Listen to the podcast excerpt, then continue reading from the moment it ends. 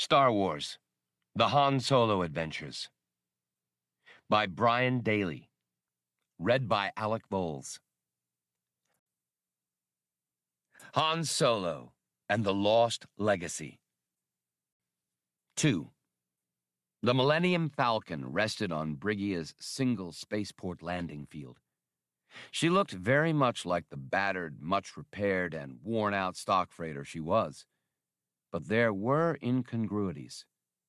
The irregular docking tackle, oversized thruster ports, heavy weapons turrets, and late-model sensor suite dish betrayed something about her real line of work. "That's the last of the tapes," Han announced. He checked the offloading on his handheld readout screen as Bollux, the labor droid, stumped past, guiding a repulsor lift hand truck. The automaton's green finish looked eerie in the glow of the irradiators with which the ship was now rigged. Brigia was flagged in all the standard directories, thus requiring Phase One decontam procedures. The ship's environmental systems circulated broad-spectrum anti-contamination aerosols along with air.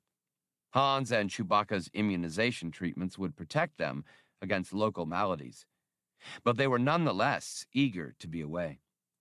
Han watched Bollux head for the steam-powered freight truck parked near the ship.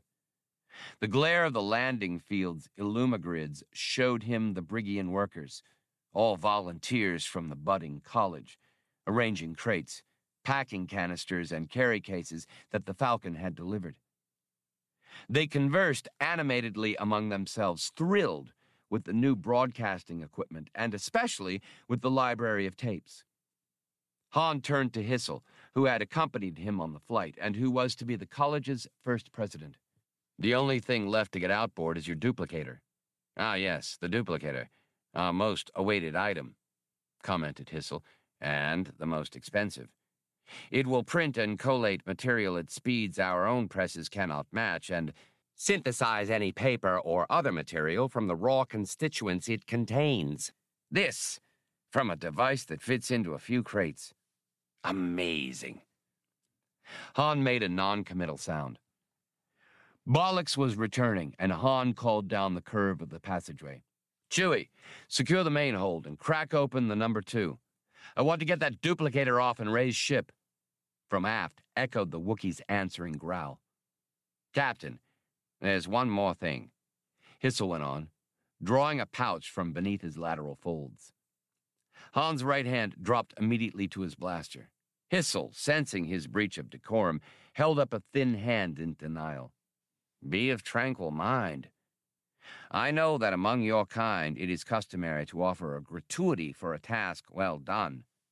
Hissel plucked a curl of bills out of his pocket and extended it to the pilot. Han examined the bills. They had a strange texture, more like textile than like paper. "What is this stuff?" "A new innovation," admitted Hissel. "Several progressions ago, the new regime replaced bartering and local coinages with a planetary-wide monetary system." Han slapped the sheaf of minutely inscribed bills against the palm of his flying glove.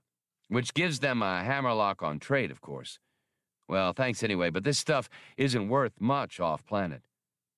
Hissel's elongated face grew even longer. "Unfortunately, only the new regime may hold off-world currency. Thus, all equipment and materials for our school had to come by donation. The first thing the new regime did when it accumulated enough credits was bring in a developmental consulting firm. Aside from the currency system, the firm's main accomplishment was to profit from a major purchase of military equipment, which included that warship you saw." Han had noticed the ship, a pocket cruiser of the outmoded Marauder class, surrounded by work lights and armed guards. "Her main control stacks blew on her shakedown cruise," Hissel explained. "Naturally, there are no Briggian techs capable of repairing her, and so she remains inert until the regime can muster enough credits to import techs and parts. That money could have brought us commercial technology or medical advancements." Han nodded. "First thing most of these boondock worlds do, no offense, Hissel, is pick up some toys to build their image. Then their neighbors run out and do the same. We are a poor planet, the Briggian told him solemnly, and have more important priorities. Han declined further comment on that subject. Bollux had returned and was waiting for Han's next order, when suddenly there was a distant screeching of steam sirens. Han walked down to the ramp's hinged foot. Closing in from all sides were rows of lumbering metal power wagons, petrol engines chugging, sirens ripping the night, high wheels making the landing field tremble. Arc spotlights swung to converge on the Millennium Falcon and the freight truck. Han shouldered past Hissel and dashed to the ramp head. "Chewie, we've got problems. Get into the cockpit and charge up the main guns." He rejoined Hissel halfway down the ramp. The college volunteers stood surprised and unmoving on the bed of their truck, unsure of what to do. In moments, the cordon of power wagons had been drawn tightly. Doors flew open, and squads of figures came leaping from the vehicles. They were obviously government troops, carrying old-fashioned solid projectile firearms. But something about their uniforms seemed odd. The troops wore human-style military regalia, ill-suited to the gawkish Briggian anatomy. Han surmised that remnants and leftovers had been foisted off on the unsuspecting new regime as part of their overall military purchase. The soldiers marched in badly fitting battle harness, far too loose helmets perched precariously on their heads, filigreed epaulets sagging forlornly from their narrow shoulders, embroidered dispatch cases flopping against their skinny posteriors. Their legs and feet were too narrow for combat boots, so the warriors of Brigia wore natty pink spats with glittering buttons over bare feet. Among what Han assumed to be their officer corps were an abundance of medals and citations, one or two ceremonial swords, and several drooping cummerbunds. A number of troops with no detectable talent were blowing bugles.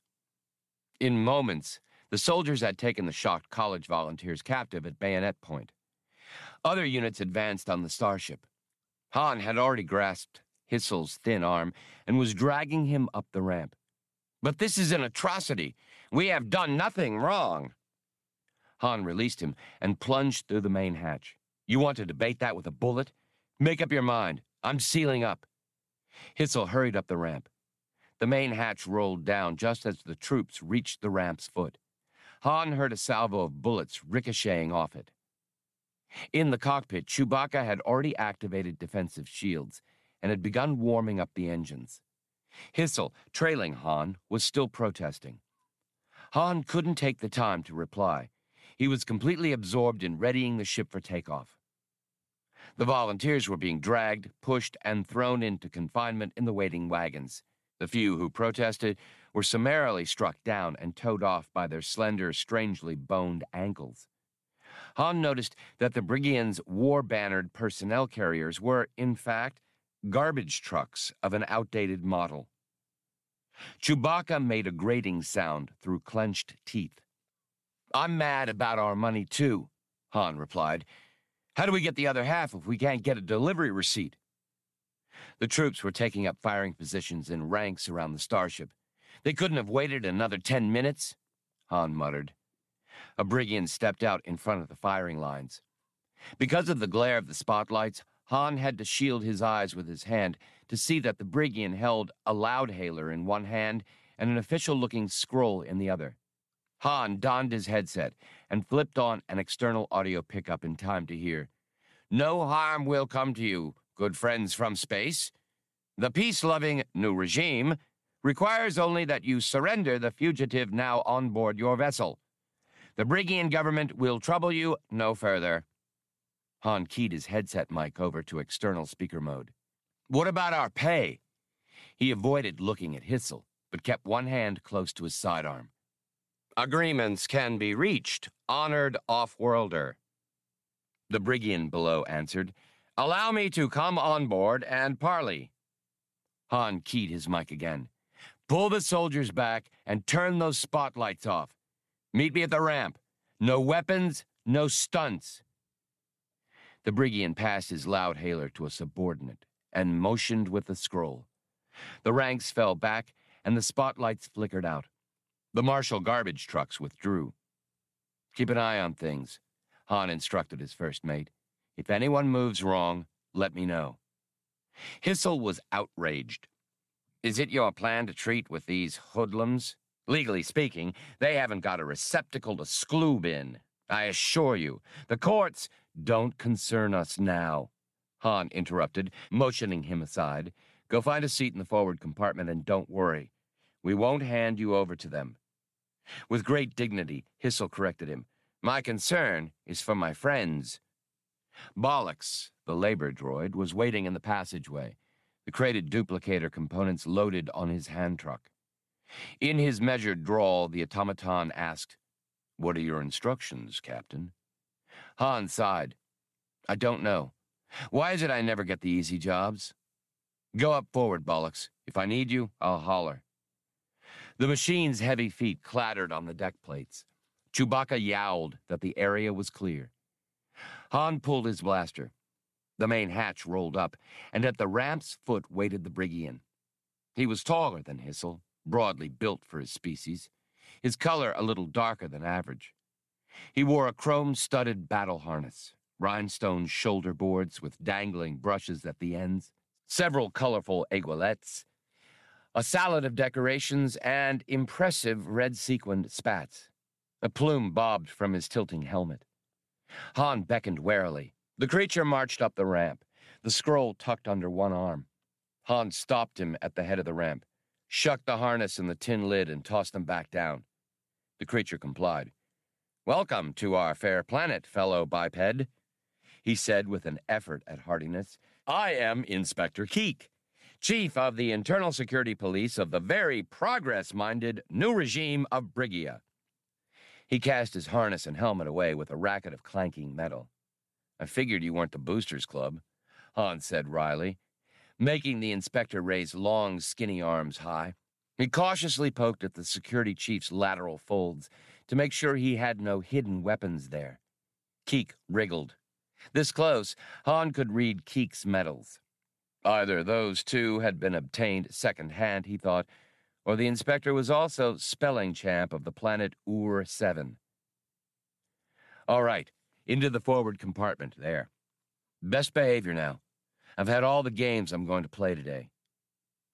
Entering the forward compartment, Keek gazed without comment at Hissel, who was seated in an acceleration chair near the holo game board. The inspector found his own seat by the tech station. Bollux had seated himself on the curved acceleration couch behind the game board. Han rested one hip on the gleaming game board. Now what's the hitch? I've got my clearances. The Imperials aren't going to be too happy about you local enforcers trying to hijack an authorized shipment. Keek spoke with forced jocularity. Ah, you scaredy Norg human. Nothing's wrong. The Benevolent Inner Council held an emergency session when word of this transaction reached them and placed all teaching materials and off-world literature on the restricted list. He waved the beribboned scroll. I have here the edict, which I am to present to you. And just who's the flaming Inner Council? Listen, Slim, no little slowpoke world alters Imperial trade agreements. That he himself had often broken imperial laws, shattered them to fragments would be more accurate, was something he chose not to mention. We are merely here, my troops and I, Keek replied evenly, to take temporary custody of the cargo in question, until a Tyon representative and an imperial adjudicator can be summoned. The arrests were strictly an internal matter, and the Tyon representative and the Imperial adjudicator would undoubtedly come with price tags attached, Han reflected. So who pays me? Keek attempted to smile. He looked preposterous. Our supply of Imperial currency is depleted just now, due to repairs to our space fleet. But our Treasury's note, or our planetary currency, no play money, Han exploded. I want my cargo back. And besides, one run-down gunboat is no space fleet. Impossible. The cargo is evidence for the trial of certain seditionists, one of whom you've been deceived into sheltering. Come, Captain, cooperate, and you'll be well received here. Keek winked with effort. Come, we'll pass intoxicating liquids through our bodies and boast of our sporting abilities. Let us be jolly and clumsy, as humans love to be. Han, who hated being played for a sucker worse than anything, gritted his teeth. I told you already, I don't want any of your homemade cash. A sudden thought struck him, and he jumped up. You want part of my cargo? Keep it, but I'm going to come across to Hissel with what's left. The security chief seemed amused. You seek to extort me with educational materials? Come, Captain. We're both worldly chaps. Han ignored Keek's attempt at flattery. Carrying a power pry bar, he began breaking packing straps from a crate on the hand truck. This is a duplicator, just the thing to set up a college press with. But it's a top-of-the-line model, and it's versatile. Hissel, I'll take that tip after all. Confused, Hissel handed over the Briggian currency. Han showed them one of the duplicator's components. This is the prototyper. You can program it for what you want, or feed it as a sample. Like this. He inserted a Briggian bill and punched several buttons. The prototyper whirred, lights blinked, and the original bill reappeared, together with an identical copy. Han held it up to the light, eyeing the duplicate critically. Keek made choking sounds, comprehending now that the pilot was holding his planet's entire monetary system hostage. Hmm. Not perfect, Han noted, but if you supplied the machine with local materials, it would work. And for different serial numbers on each bill, you just program that into the machine. That consulting firm must have been a cut-rate operation. They didn't even bother to set up a secure currency. The new regime had obviously been the victim of aggressive salesmanship. Well, Keek, what do you... Keek had snapped the end off his scroll's wooden core and pointed it directly at Han, who didn't doubt for a second that he was looking down the barrel of a gun. Lay your pistol on that table, alien primate, hissed Keek. You will now have your automaton take the hand truck, and he, you, and the traitor Hissel will precede me down the ramp. Han gave Bollux the order as he carefully put his blaster on the game board, knowing Keek would shoot him if he tried to warn Chewbacca. But as Keek reached to take possession of the blaster, Han inconspicuously touched the game board's master control. Miniature holo-monsters leaped into existence, weird creatures of a dozen worlds, spitting and striking, roaring and hopping. Keek jumped back in surprise, firing his scroll weapon by reflex. A beam of orange energy crashed into the board, and the monsters evaporated into nothingness. At the same instant, Han, with a star pilot's reflexes, threw himself onto the security chief, catching hold of the hand holding the scroll gun. He groped for his blaster with his free hand, but Keek's shot had knocked it from the game board. The security chief possessed incredible strength. Not stopped by the pilot's desperate punches, Keek hurled him halfway across the compartment and brought his weapon around. Just then, Hissel landed on his shoulders, making Keek stagger against the edge of the acceleration couch. The two Briggians struggled, their arms and legs intertwining like a confusion of snakes. But Keek was stronger than the smaller Hissel. Bit by bit, he brought his weapon around for a shot. Han got back into the fight with a side-on kick that knocked the scroll aside so that the charge meant for Hissel burned a deep hole in one of the safety cushions. The scroll gun was apparently spent, and Keek began to club Hissel with it. Han tried to clock him, but Keek knocked the pilot to the deck with stunning force, then turned to grapple with the other Briggian, their feet shuffling and kicking around the downed human. Unable to get around them and recover his blaster, Han tripped Keek. The inspector sank, taking Hissel with him. Suddenly, the scroll, which Keek had dropped, rolled into Han's palm, As Keek was kneeling over the fallen Hissel, Han swung the scroll, connecting solidly with the security chief's skull. Keek's lank body shook with spasms and stiffened. Hissel merely pushed him, and the security chief toppled to the deck. A roar came from behind them.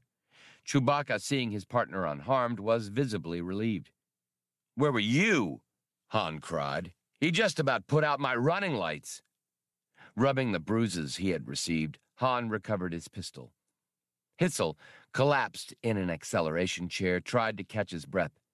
"This isn't my usual line of endeavor, Captain. Thank you." "We're sort of even," Han replied with a laugh. Keek began to stir, and Chewbacca the Wookiee snatched him to his feet with one hand. Keek, strong as he was, had better sense than to resist an enraged Wookiee. Han covered Keek's small butt of a nose with the muzzle of his blaster. The security chief's bulging eyes crossed, watching the weapon. "That little trick of yours wasn't nice, Keek. I hate sneaks even more than hijackers. I want Hissel's people and my cargo back on board this ship in five minutes, or else you're going to have the wind whistling through your ears." When Hissel's freed colleagues and the controversial cargo were back on board, Han brought Keek to the ramp's head. "The Empire will hear of this," the Briggian vowed. "It's the death sentence for you." "I'll try not to lose sleep over it," Han replied dryly. With the ship's forged papers he had used this trip, he doubted any law agency would be able to trace him. Moreover, this would be, by the preoccupied Empire's lights, a very minor incident.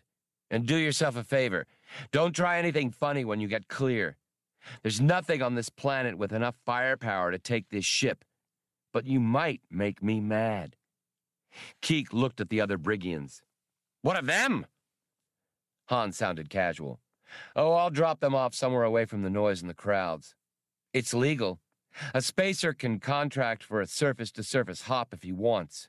We're going to take a long orbit, so Hissel can try out his broadcasting rig. Hook it into ship's power systems." Keek was no fool. With that much altitude and power, he'll be reaching every receiver on the planet. "And what do you think he'll say?" Han asked innocently. "Something about what the new regime's pulling? It's nothing to me, of course, but I told you pulling a gun on me would be a mistake. I'd be thinking about early retirement if I were you." Chewbacca gave the security chief a shove to start him on his way. Han closed the hatch. "By the way," he called over to Bollux, "thanks for handing me that scroll during the fight." The droid replied with characteristic modesty. "After all, sir, the inspector had said it was for you. I can only hope there'll be no repercussions, Captain." "What for?" "For destabilizing a planetary government to get even for having your ship shot up, sir." "Serves them right for cheating," Han Solo declared.